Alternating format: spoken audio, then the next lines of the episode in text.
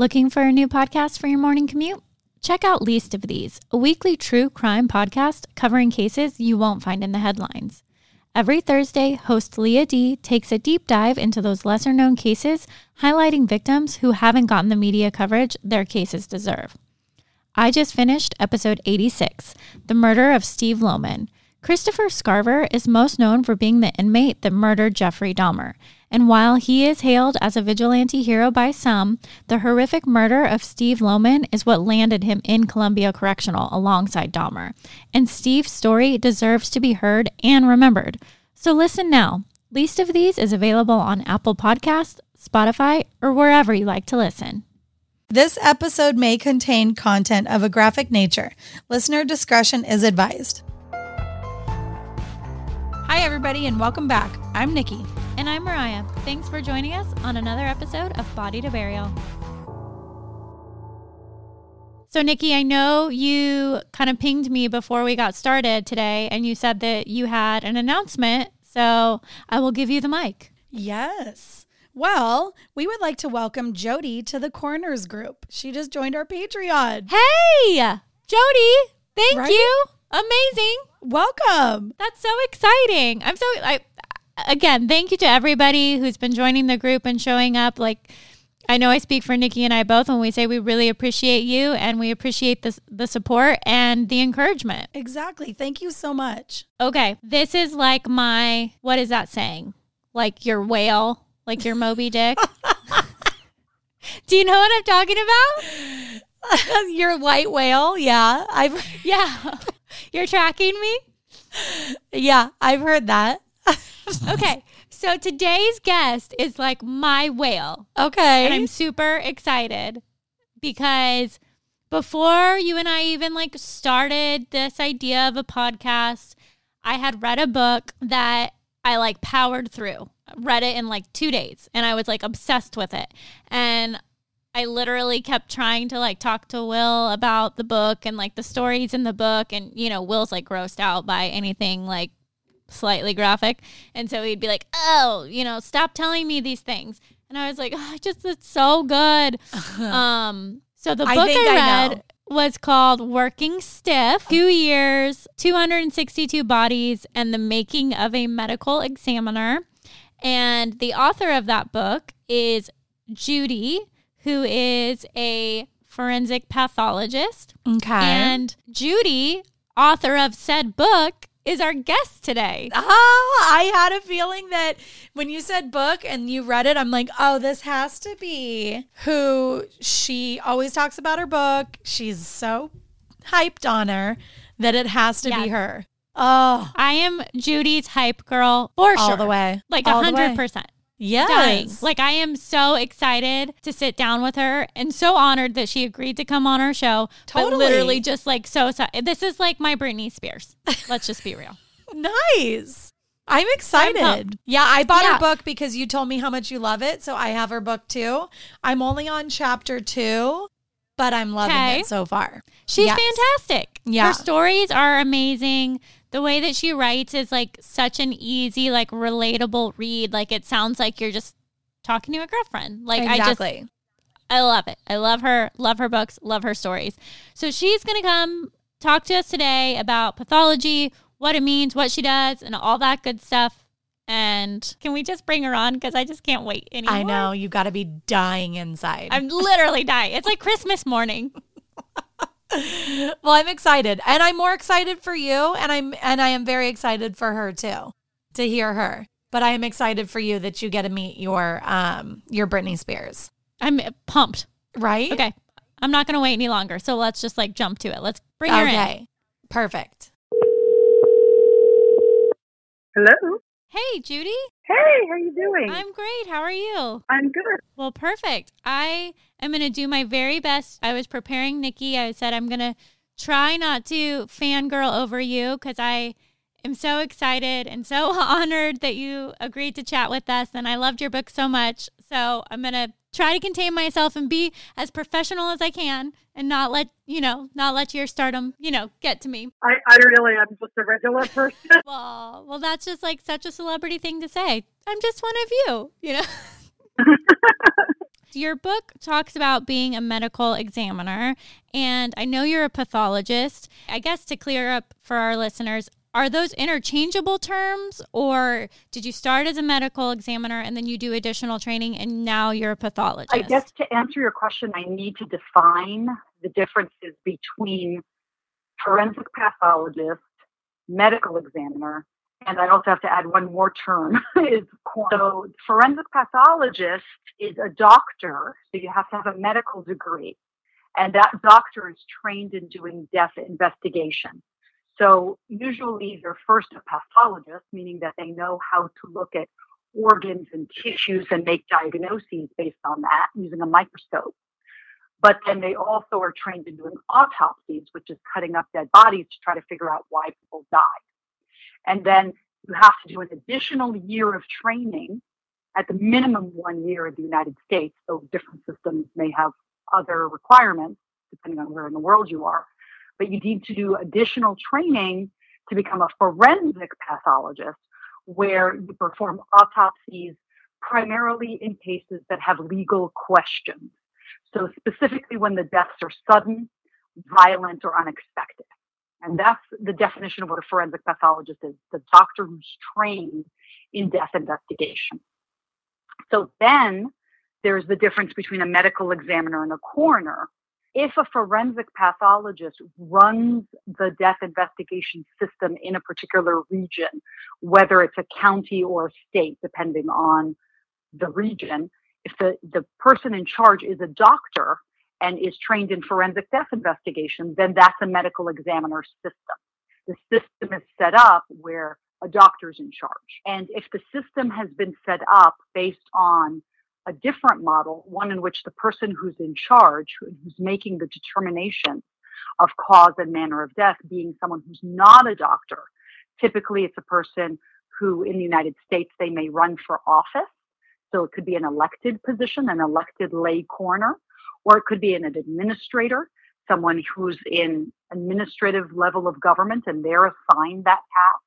Or it could even be the sheriff. The county sheriff could also have the task of being the coroner. Um, this is in the American model.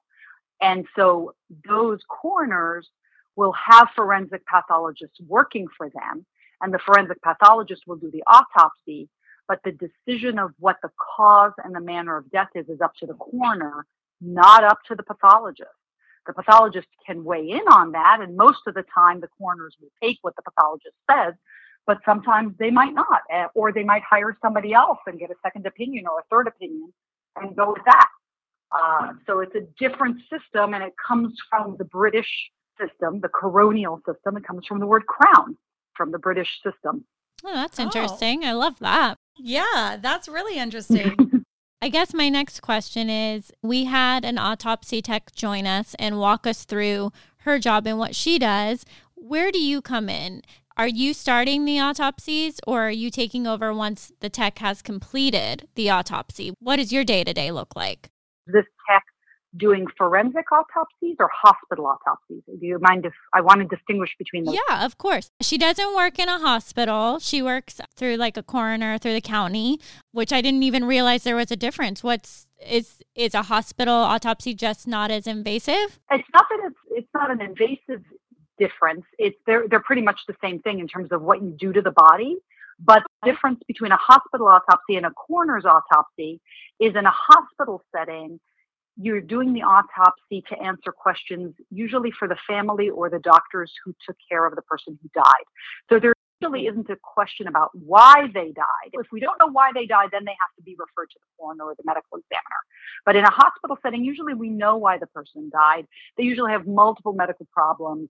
They came in for some sort of disease process and they had treatment, and then the treatment did not work and they died and they passed away. So mm-hmm. then the questions that get raised are, well, why didn't the treatment work? Or uh, how extensive was the cancer that they had? We know they had cancer, but we want to know did it spread to all the organs or did the chemotherapy work? So these kind of questions, these are medical questions. They're not legal questions. Nobody's trying to sue anybody, and there isn't any criminal component, but we do have medical questions that can only be answered by an autopsy.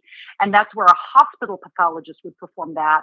Um, they would not have the specialized training of a forensic pathologist. They're still qualified to do an autopsy, but it's to focus specifically on medical questions when a coroner or medical examiner takes jurisdiction, the death is sudden, violent, or unexpected. So the death often happens at home, or it happens on the street, or the person's not identified. We don't even know who they are. Those are the circumstances under which a case would be referred to the coroner. And even if someone dies at the hospital, but the doctors at the hospital don't know why they died, um, if they are confused and don't know what to write on the death certificate, those cases also get referred to the medical examiner or coroner to do a forensic autopsy because it could be that they died because they got the wrong medication at the hospital, or it could be that they died because of something untoward that happened to them and they made it to the hospital, but they died in the emergency room and the doctors didn't have a chance to really figure out what was going on.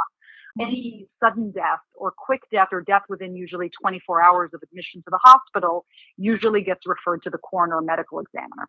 Um, so that's that's where that system kind of kicks in. So to answer okay. your question about the tech, what happens is the decision about whether or not to perform an autopsy in the United States is usually made by the pathologist working for the coroner. So what happens is, is my typical day is I'll come in in the morning, I'll look at the cases of the people who have died. I usually there's some file folders on my desk, and yeah. the summaries of what happened to the people who are in the refrigerator. We have refrigerated storage for the dead bodies, and they will have been brought in over the past 24 hours from the day before by investigators who go out. So the investigators may be medical examiners investigators or they might be sheriff's deputies if I'm working for a coroner's office, for instance. And those investigators will go out to the field and pick up the dead body, talk to the people who last saw them alive, write a little summary about what happened to them in the 24 hours or so before their death, like the circumstances of death. And then they'll bring the body back to the cooler and the, they'll be refrigerated overnight. And the next morning I come in, I read those reports, and then I can decide whether or not they need a full autopsy. In some cases, people are elderly. It's, you know, just because they died at home doesn't, the case was brought into the coroner's office because they died at home and they didn't die in a hospital. But they have no natural disease. Their own doctor was not surprised that they died. We have documentation from their medical records about the circumstances of death. So sometimes we could just do an external examination of the body and we don't have to actually do a full autopsy. And other times we really don't know why they died. We need to do the autopsy to figure it out. In which case, I will go into the morgue. I will be gowned up and wear personal protective equipment. And then, working alongside the technician, the autopsy tech, we will do the autopsy together. So, where I work, the tech does not do the autopsy unsupervised. Um, you have to be in the room with them. You can watch them, or you could actually be doing the incisions yourself while they're assisting, meaning that they're uh, taking photographs, writing things on the dry erase board, or packaging up evidence. So it's really the role of the tech is very different in some areas versus others. Depends on how experienced they are and what the comfort level is of the individual doctor working with them. Okay. So you work for the county or or how does that work if you're a pathologist? Is it hospital and county are those the only two settings that a pathologist would be in? Forensic pathologist, I mean? Yeah, it depends. So a forensic pathologist usually works in some facility for so Uh, for a county because death investigation in the United States is on a county by county level. I'm actually in New Zealand right now, so oh I'm wow. as a contractor, and you, there are other models. So one of the models is that you can work as a contractor. Before I came to New Zealand, I was working in Alameda County, which is Oakland, and in the Bay Area in California, and I was working as a contractor to the sheriff coroner. So I worked for the sheriff coroner, and I would be paid per autopsy. So depending on how many autopsies I did, I got more money.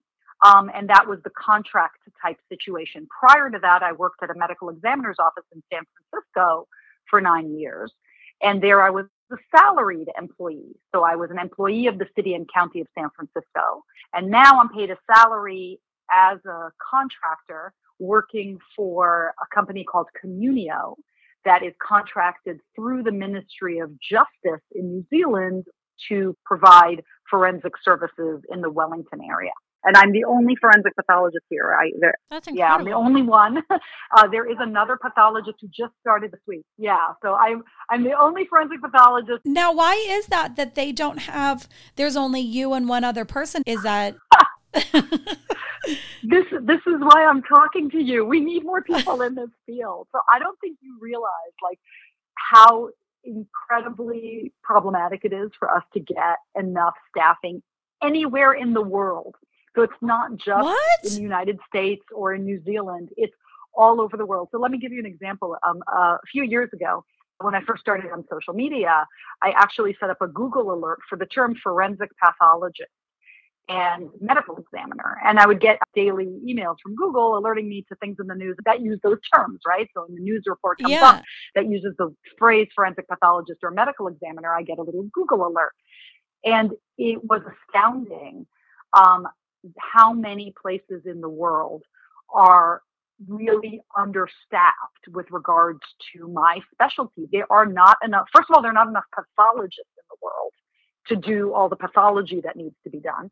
But even more so because we're a subspecialty of pathologists, there are not enough forensic pathologists to do all the legal autopsies that need to be done. And this is a problem all over the world. It's not just in the United States.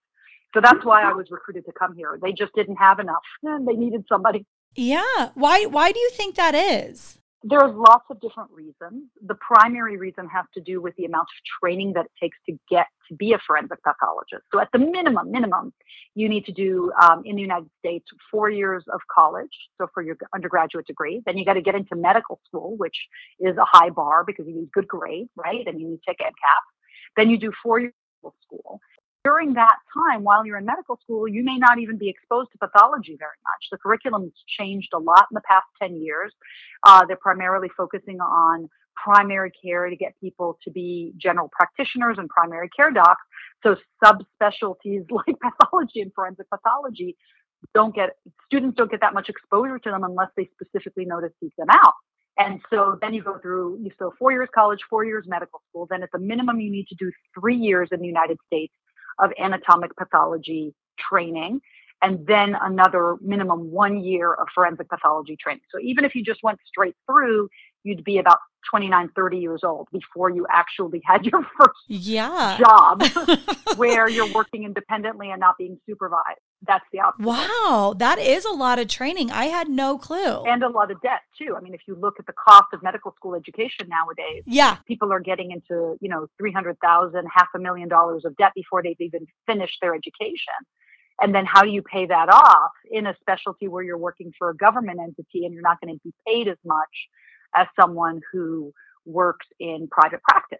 So if, for example, you finished your three years of pathology and you went to practice just surgical pathology, looking at specimens that come out of surgery, you can make on average about a hundred thousand dollars a year more than if you took an extra year of training to become a forensic pathologist. And that's for the rest of your career.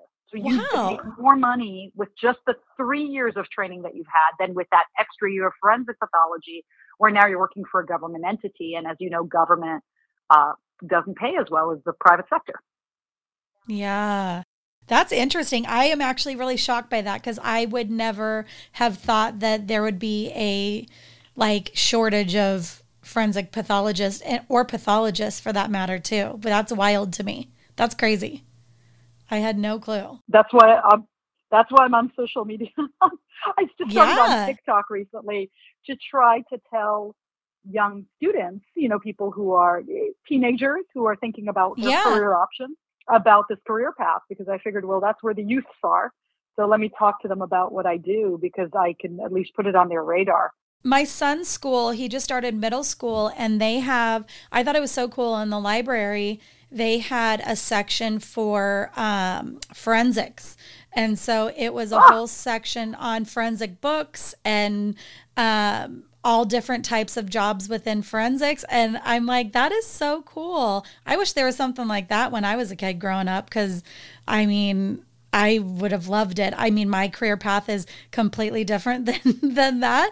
I when I told my son, I'm like, you sh- if they have classes, you're signing up because that would be so awesome.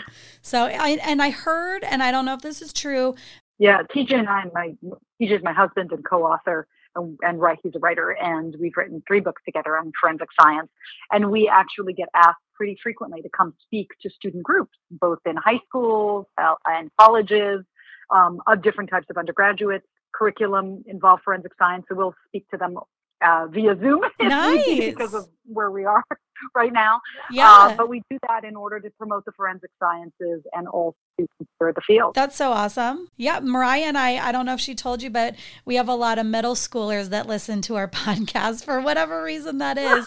But I like it because I feel like, right? Because I feel like it's, you know, you don't know what you're going to be. That's why we started this podcast too you know, educate people on these different jobs and not necessarily the crimes, but more about the jobs and what the jobs entail. Oh, that's wonderful. I mean, I think it's really important to encourage students to think about different career paths, especially ones that are going to give them something to look forward to, like real meaning in life. I mean, I, that's that's what I love about my job. I love the fact that I get a thrill every single day going into work because I'm always going to learn something new. I'm always going to be challenged and I'm going to help people and and getting, you know, totally getting that feeling that you can really help people with their grief, help people with understanding what's going on, help the legal system move along and and function properly. It's a, it's a really rewarding feeling. It's a feeling like you've made a difference in the world. A hundred percent, because that's got to be for families. I would think that you know, I mean, everyone's you think of when you're old, you pass away and you just pass away in your sleep. But if you are young, or even if you are old and there's some sort of like question behind it, or you just don't know why, that is an answer mm-hmm. that I would need as a family member, me personally, because I would need, I need answers and I wouldn't be able to like, right. I would obviously have to move on, but I would be bothered by it, you know? So that's, that's nice that you can give that to those families. Uh, you know, I got to tell you a story since you've got some students in middle school listening to you. Um, a while back, I went through my files, you know, that I had at the house, and I found some old report cards and grading assessments from when I was, I'm not kidding, in elementary school and middle school. and I believe it was my third grade teacher, Rabbi Camlet, who made some sort of comment on my report card, you know, because it was written comment about how Judy doesn't like open-ended questions you know, some questions don't have answers, and she gets very frustrated when there is no answer. I looked at this thing from when I was in third grade, and I realized, well, that's the sign that I was meant to be yeah. a forensic pathologist. I just don't like not having an answer. That's funny. You realized that that was my strength at that point, not a critique or a weakness.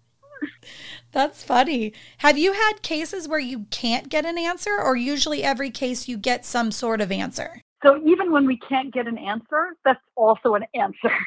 and okay. the the reason for that is because the autopsy itself learned that over the years that it's okay to not be able to get the answer and that's really because it's a function of the limitation of the autopsy itself an autopsy looks at the anatomy so I can only look at the structure. I can't see the function. And let me give you an example.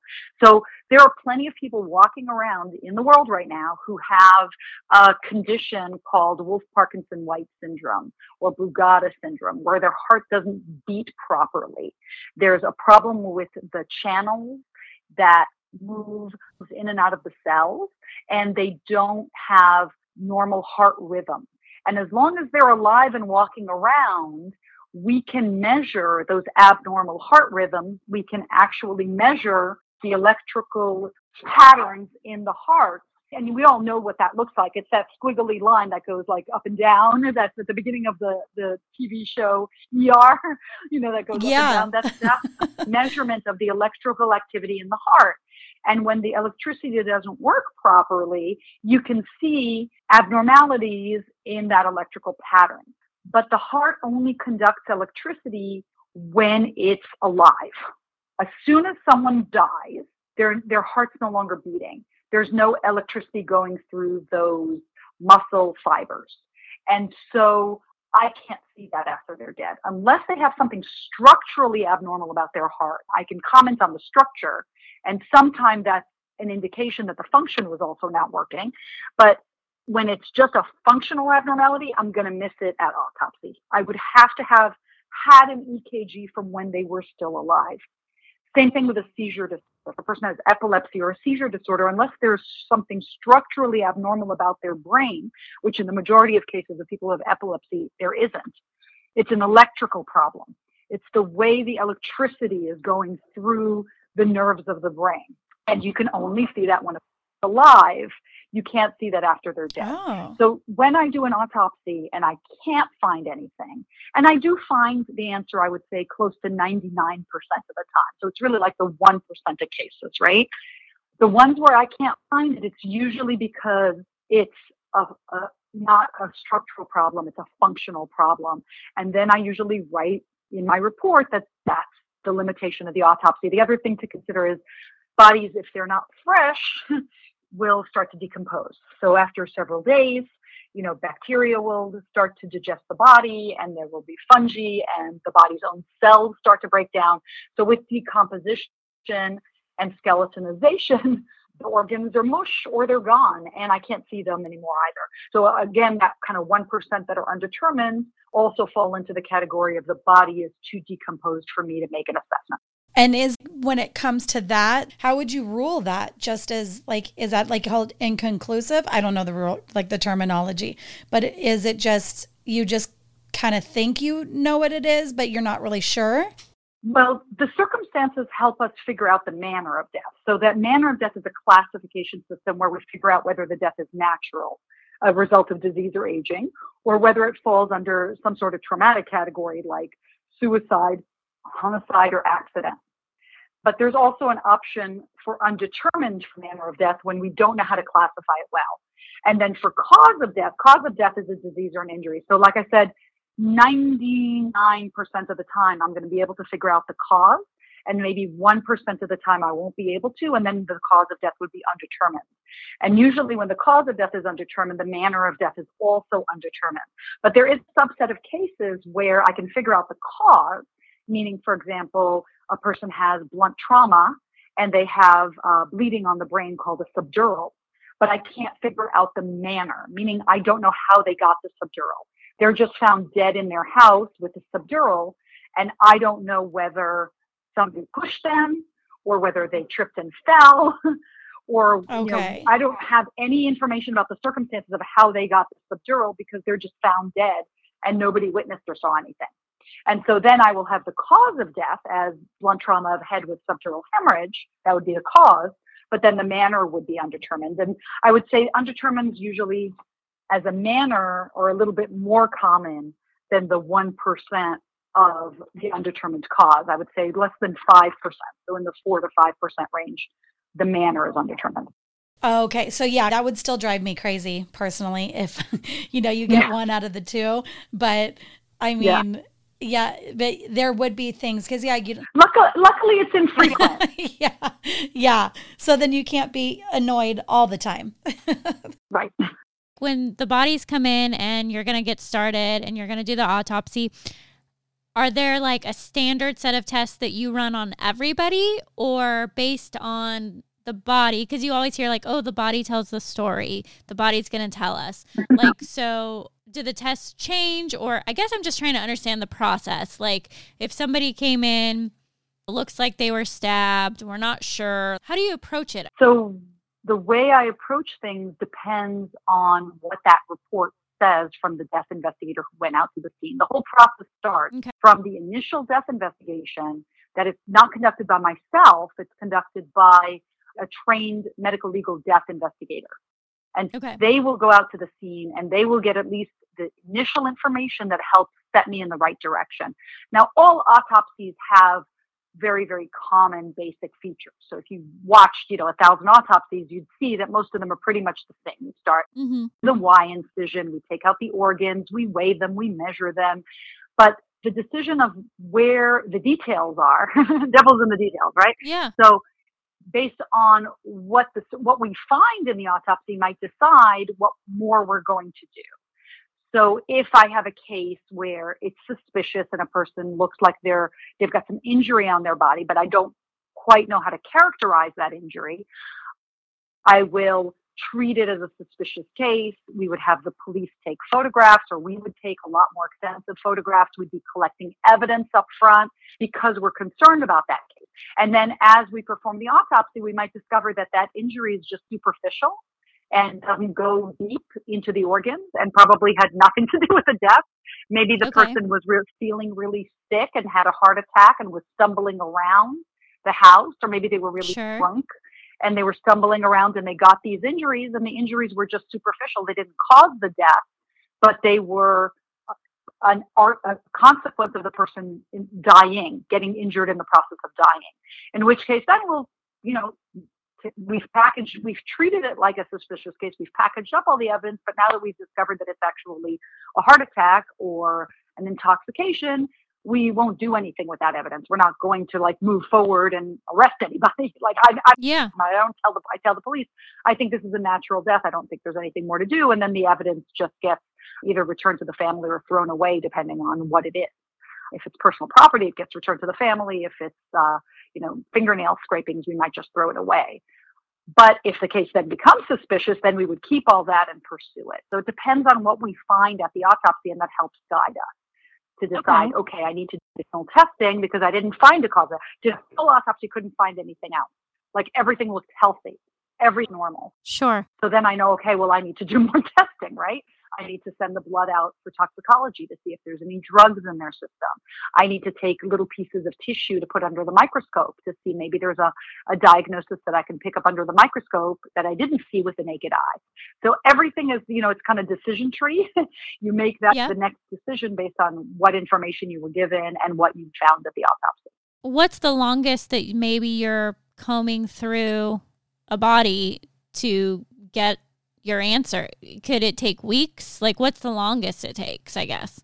So, a typical autopsy takes about an hour. We're talking about like an average, like a heart attack or an overdose or a suicidal hanging, something simple would take about an hour. I would say it takes me about 10 or 15 minutes to review the outside of the body and then about 45 minutes to take out all the organs and um, send my specimens off.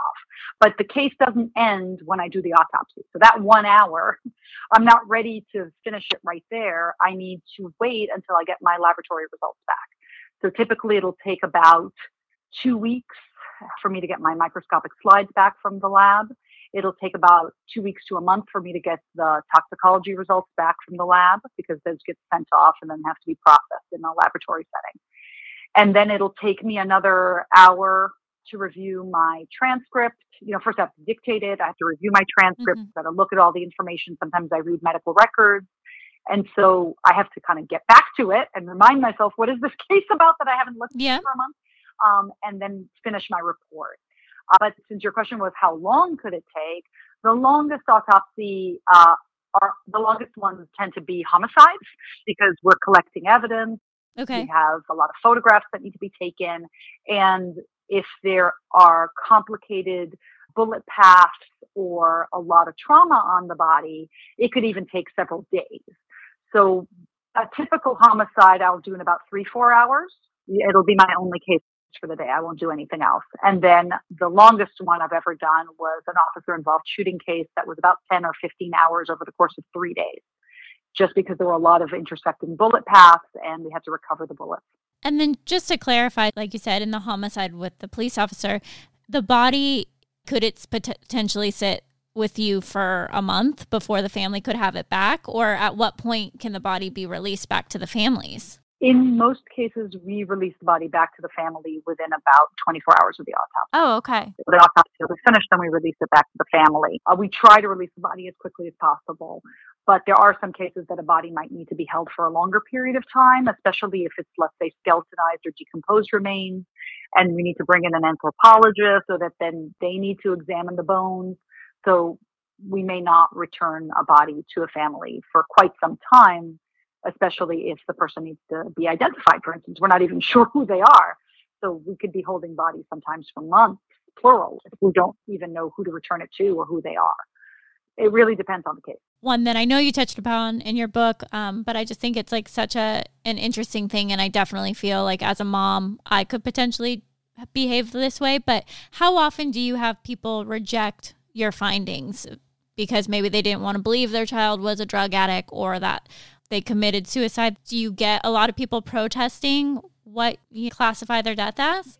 It hasn't happened that often. Um, first of all, a lot of times I won't even know because they might just not accept it and not tell anybody or just complain to the coroner and it won't get back to me. Um, when it gets back to me, it's infrequent but usually we have a long conversation about it. And sometimes I change my mind. I mean, I have been in situations where I made a determination and then the family called me back and gave me additional information that I just didn't know about at the time that I signed the case out. Like I thought that the person was, uh, chronic substance abuser and that this was an accident. And then the family called me up and said, Hey, they left a suicide note. Didn't you know about that? And I'm like, No. so let, let me tell me more. And so we've changed it, you know, accidents to suicides, suicides to accidents, depending on the additional information that we got. It may or may not change our opinion. Eh, you, you have to keep an open mind. I mean, you got to remember these things are written on paper, they're not written in stone. I have no vested interest in sticking to my guns when yeah. the evidence supports something different. There, there are a lot of times that pathologists may change their minds. I believe most recently in the news was the Elijah McClain case. The original pathologist changed his uh, determination of what it was, and that was just in the press just past week. Do you ever have pushback from law enforcement? Do you ever have challenges where they're very confident that this happened this way based on what they've seen at the scene and your analysis doesn't support that? I have had some conflict with law enforcement in the past but it has to do with the fact that they've gotten conflicting information from people at the scene about what, and then I'm telling them that's not what the body's telling me. It creates more work for them. you know, if they've got an eyewitness who says it happened this way, and then the physical injury on the body does not match up with the eyewitness saw, it puts them in a bind. Is, the person lying? Maybe are, are, confused. Maybe they saw it from a different angle and it looked different. Um, maybe they were drunk or under the influence when they saw it. So it does create more work for them if I'm telling them that what they think it is isn't what they think it is.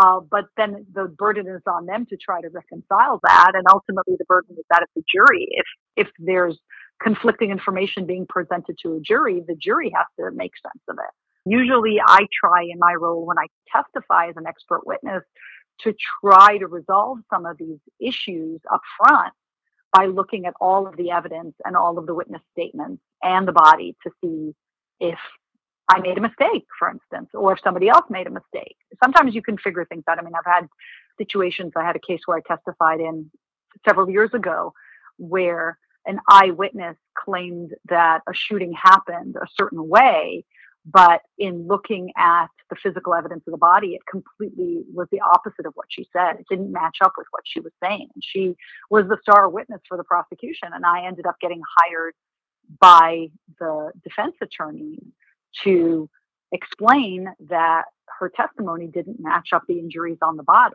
And furthermore, it turned out that she was standing right by a window which was very well lit, while the body was in an area that was not well lit. So I also had to explain why her vision may have been affected by the fact that she's in a well lit area looking past the light into a dark area, a place that's not well lit. So she her vision would not would be affected by that from a from a physiologic standpoint, a medical standpoint. You're as you know, every time you walk into a really dark room from a brightly lit area, you can't see anything. It takes a few seconds for your eyes to adjust. Yeah. Yeah. No, I would assume that the body doesn't lie, right? Like it it mm-hmm. its story isn't lying or changing. So isn't it most of the time like it's kind of cut and dry or not even really once you have concrete evidence if it's a case like that? It really case by case. You know, the body doesn't lie, but it doesn't tell you the entire story either. You need sometimes the context in order to interpret the injury on the body.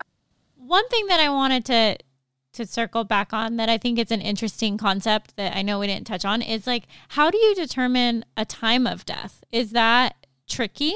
Time of death is I call it the um, time of death is the holy grail of forensic pathology because it's really, really hard to get accurate and it's really hard to really pin down. Um, there are lots of different modes to try to figure out time of death. all of them have problems and many of them are dependent on the temperature. But if you know the temperature, you should be able to pin it down to some level of accuracy unless the body is massively decomposed. So there are two separate intervals for time of death. There's the immediate postmortem interval within the first 24 to 48 hours, where a body transitions from being warm to cooling down to the ambient temperature, assuming that the ambient temperature is actually cooler than the body. And stiffening happens, which is rigor mortis, and the pooling of blood from gravity happens. That's called livor mortis. And you can use those three things, uh, lividity, livor mortis, uh, rigidity, rigor mortis, and the ambient temperature compared to the body temperature to narrow down the postmortem interval in that immediate, like 48 hour period, so to speak. But then after that, once decomposition starts to set in, then there are other parameters like bacteria that grow in the body, that's the microbiome, and which bacteria are active or whether insects come to eat on the body, like flies or other scavengers. Those can also help you figure in the time of death depending on where the body is, like is it indoors or outdoors? Is it um, in a basement, a cold basement, or is it up in the attic where it's really warm? So that that can help you narrow things down. And again, it's really case specific. I would love, love, love to be able to work with some company out there to help develop some sort of device to help us figure out time of death more accurately. Because right now, a lot of places don't even bother to take body temperature because they think it's so inaccurate. Oh, wow. So, Judy, it, having been in this field for so long, I know you're a mom and you see a lot of different things. How do you separate and kind of guard yourself from not taking your your work home? Obviously, you write books with your husband, so you guys talk about it all the time. How do you safeguard your mental self? Especially if you have a case that, you know, wasn't cut and dry and you're still trying to figure out what the cause or the manner is. How do you not just pace your kitchen floor trying to figure it out? um, well, first of all, I mean, let, us talk a little bit about Working Stiff. That's the book TJ and I wrote about my training at the New York City Medical Examiner's Office. Yeah. In writing the book, the way it started off was it was a journal, it was a diary. So I have to say that during my training, every day I would write in my journal, and the journaling process actually helped me process some of what I was experiencing. So I've got to say, there's a certain amount of therapy in the process of writing itself. In it, yeah. And then there is, and then and then there's the support I get from my husband when we work together, and he gets to hear those stories and ask me questions, and that helps me process them. And then there's also the support that I get from my colleagues because a lot of these cases I can't discuss them in real time with mm-hmm. my family members because they're private information or they're cases that are works in progress they have confidentiality associated with them. I can discuss them after the fact when they're adjudicated or whatever. But when they're actually happening, in many cases, the only people I could speak to are the other people involved in the case. So that would be the police officers, the technologists in my office, and uh, my colleagues, the other forensic pathologists or pathologists I'm working with. So that's where we support each other and we create a safe, supportive environment where we can tap out if we need to, or take a break, or cover for one another because we've all been through it and we know how difficult some of our work can be. I definitely have been there for my colleagues over the years, and I know that they'll be there for me when I need it. Yeah. I feel like, and this is, I guess, as a mom, and every time we do these episodes and we talk to a fellow mom, I'm always like, how do you not let it bleed over into your parenting? Because I feel like I would be so fearful to let my kids go out into the world just because you see some of the most horrific things. Although I will say, I feel like you also have a special little card in your pocket to be like, hey, I've actually seen somebody die from doing that, so you're not going to do that right now. So I feel like could kind of work in your favor. It, it, does work in my favor, and it also gives me a certain joie de vivre, I got to say, this joy of life, because when you see what the horrible things are that happen to people every day and you see the loss every day, it is what we call a memento mori. It's a reminder of death. And you come home and you hug your kids and you sniff them and you are so happy to see them every single day. you value your life and you value the fact that you just woke up this morning. It's amazing. Yeah. So I find that all of us who work in death care, whether it's in the funeral industry or in hospice or in uh, you know hemonc end of life care, palliative care, we all really appreciate life and are actually very sunny, happy people um, compared to most other doctors which is a really interesting thing. I think I think that constant reminder of death makes you appreciate what you have. With regards to parenting, it also makes me a much more practical parent. I am very much of a free range parent. My kids have given a lot more freedom uh, than most of my friends' kids. They tend to be a lot more neurotic and scared of things that really are not that scary. Um, the things I'm scared of are not things that people think about that often. And sometimes they're things that people are doing and they don't even realize that they're dangerous. So, for example, sharing a bed with a newborn baby is a really dangerous thing that a lot of people do. And it ends up with accidental overlays and smotherings. So all of my kids, even though they were breastfed, had a bassinet. They were still in the same room with us, but they had a, a safe sleep space because I knew about the dangers of infant death when bed sharing. So you could still co-sleep, but you don't have to bed share.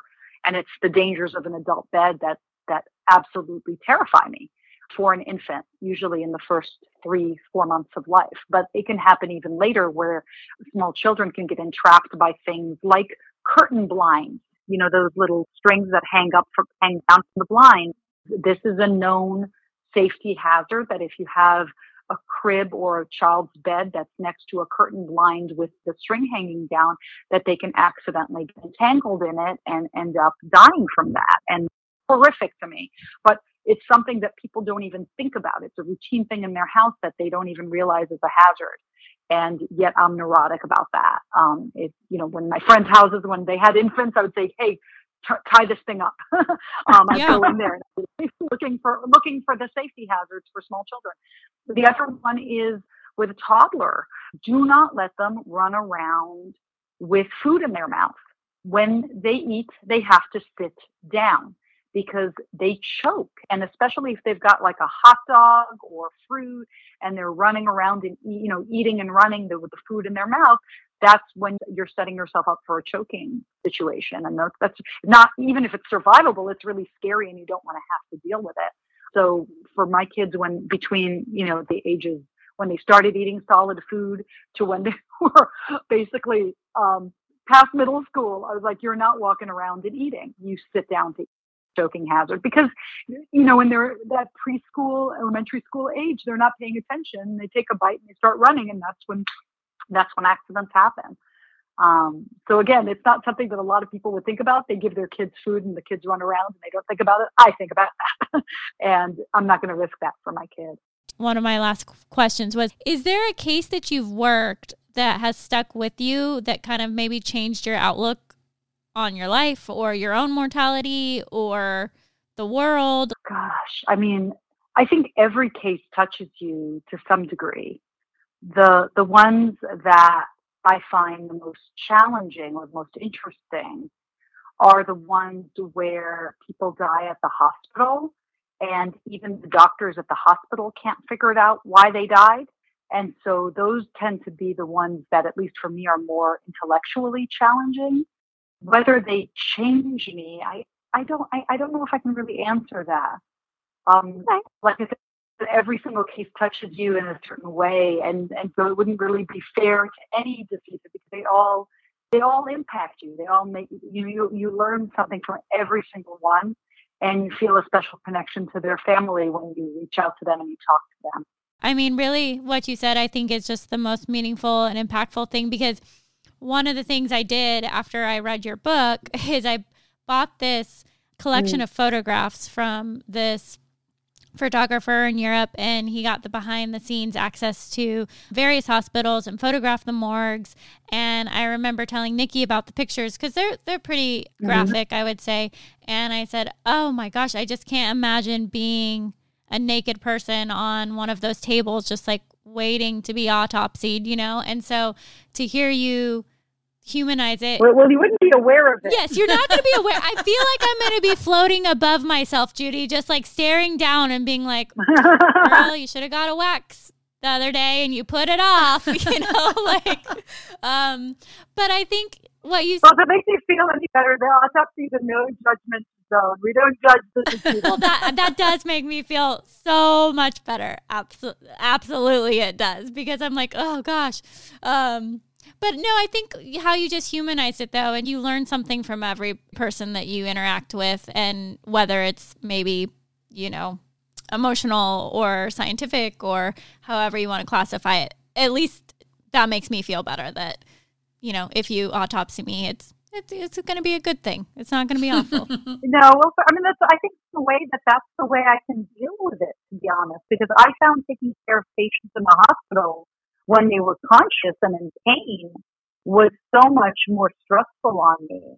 And I had a much harder time with boundaries and not thinking about them when I came home than I do with decedents. Like when a person is dead, they're dead. Like their, their body is separate from who they were as a human being. They're just like a shell. And so I think of their spirit. I mean, the way I deal with it is I think of their spirit as being with their family and being with the people who, who they love and who loved them.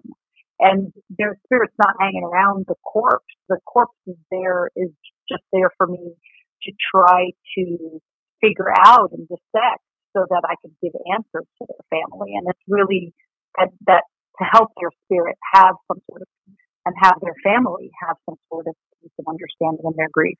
So that's how I process it. That's how I frame it to make it, I guess, more palatable and understandable and, and give meaning to what I do. Yeah, that makes sense.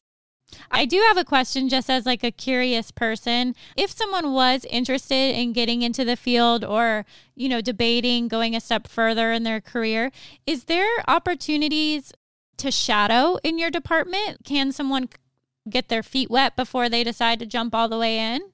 So yes, and the answer is yes and no. So it's it depends on where you are in your training and your educational journey and where you are professionally in your career.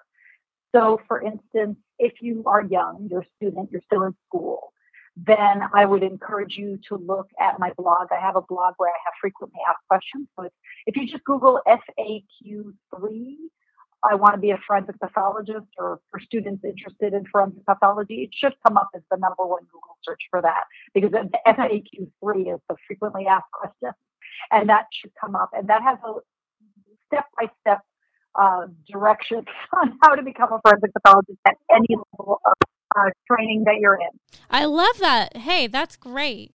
So if you're in high school, this is what you should do. If you're in college, this is what you should do. If you're in medical school, this is what you should do. And I have it kind of stepped out by that way.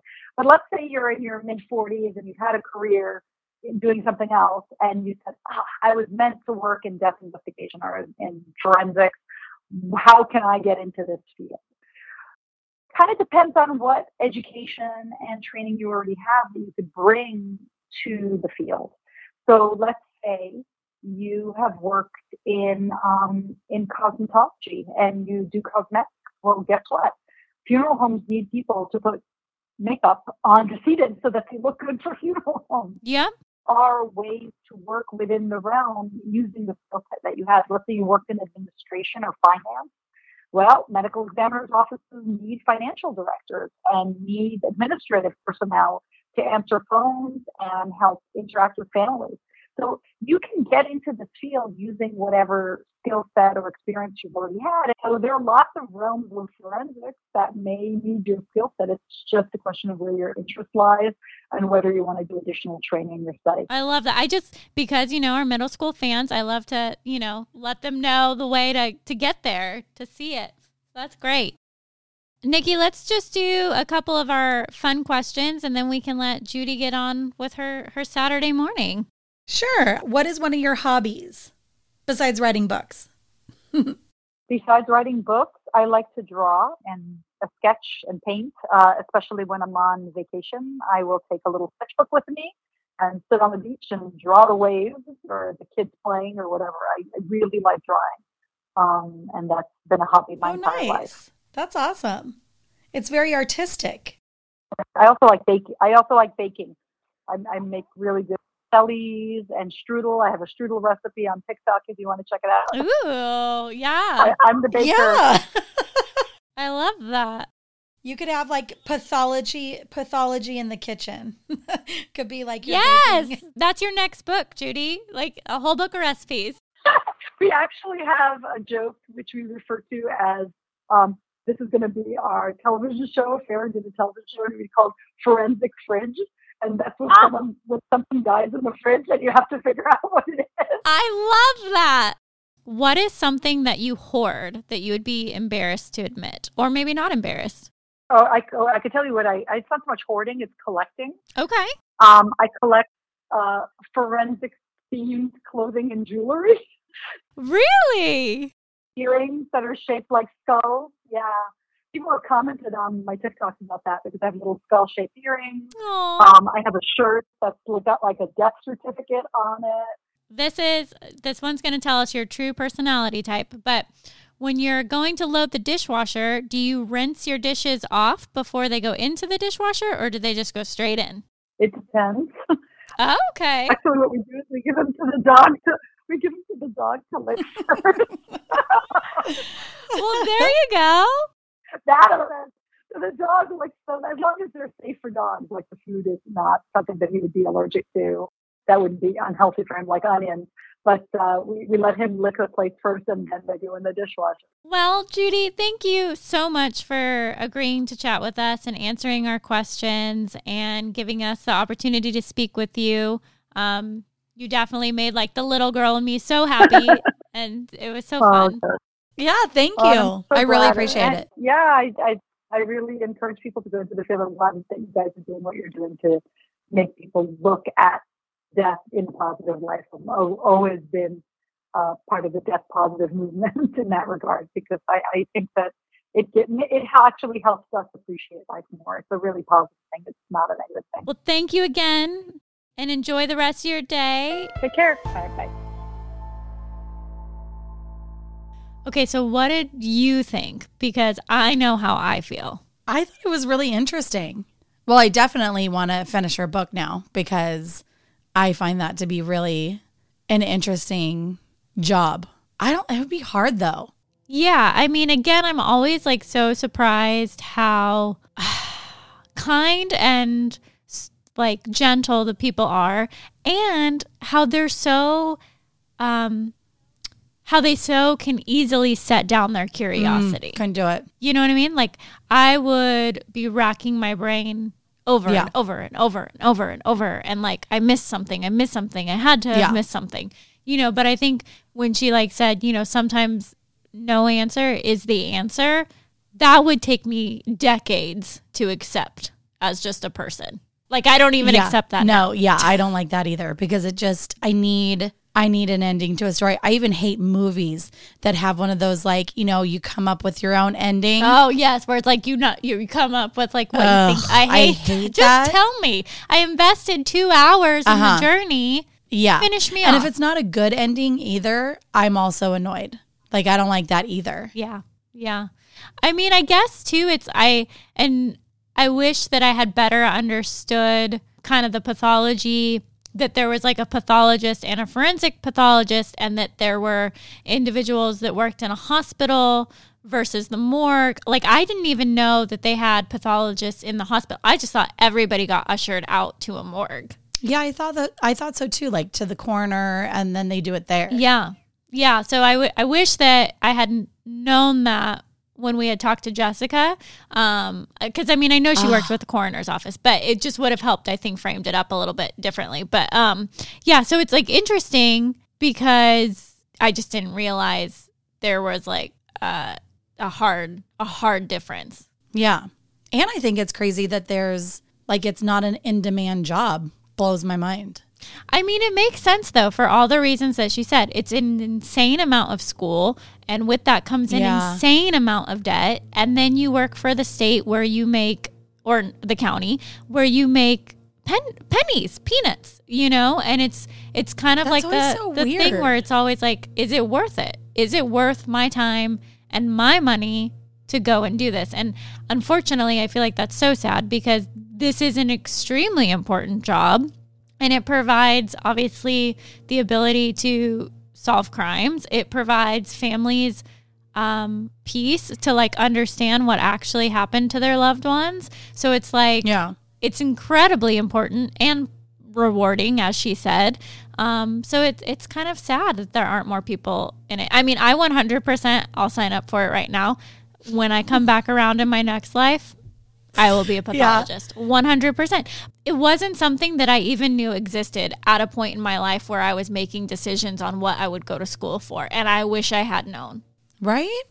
Yeah. So you have a little more like knowledge of it. And then back then, we didn't even have internet to like No, and Google there weren't really. TV shows like these forensic shows. I mean, these forensic forensic shows are really like opening up a whole world to people that they didn't know existed, and I find that so cool. And I, Exactly. and I wish that had been around just because of like my affinity for science and my love of like these, you know, what happened and this and that. Like, I wish that I had been able to somehow tap in more to like forensic jobs. Yeah. But then if you can't solve it, then you're annoyed. I mean, yeah, That's the only really, problem. That's the only downfall. that I mean that will drive me crazy. It drives me crazy now. That's why I can't listen to podcasts um, where they cover cases that are not solved because I Ah, will sit over like I was t- telling Will the other day. I was like, oh, I, was, I listened to this case about this girl, and I was like, oh, I just. I don't understand where Brittany is and like what happened like where why didn't anyone and he's just like what are you stressed out about and I was like I just spent an hour in this podcast and Yeah. now I'm racking my brain as to what they missed. Yeah, exactly. It stresses me out. Judy exceeded every expectation of the person that I thought that she was. She is Okay, good. so lovely and so kind and so smart and funny and I just enjoy her so much and I'm just so appreciative that she agreed to come on the show and I really do encourage everyone to go get her book. It is one of my top prob my probably I would say top 5 books in this realm that I've ever read. Just because it was so interesting and the cases that she talks about are so cool. No, I'm I'm glad your experience was um all that you wished for. I mean, it was great. I'm so happy. It was great. I caught the whale and I feel good. now we just have to get your whale. I know. They're out there. They're out there. We'll and then we'll have to find a new whale. So, you know, Exactly. again, it's a vicious cycle. Now what? Exactly. Yeah. Oh, that was lovely though. So, thanks right. for thanks for joining me on my fangirl episode. Oh, I love it anytime. I'll I'll I'll go with you on this journey. Thank you. I'm glad. I'm glad to have you aboard. Thank you so much for listening and supporting us. We do encourage you to follow us at Instagram at Body to Burial. Hit us up on Twitter at Body to Burial. And you guessed it, you can send us an email to hello at bodytoburial.com. If you have any guest suggestions, just let us know. Please hit the subscribe button or follow button on whatever app you are listening to. Thanks so much, guys. See you next time.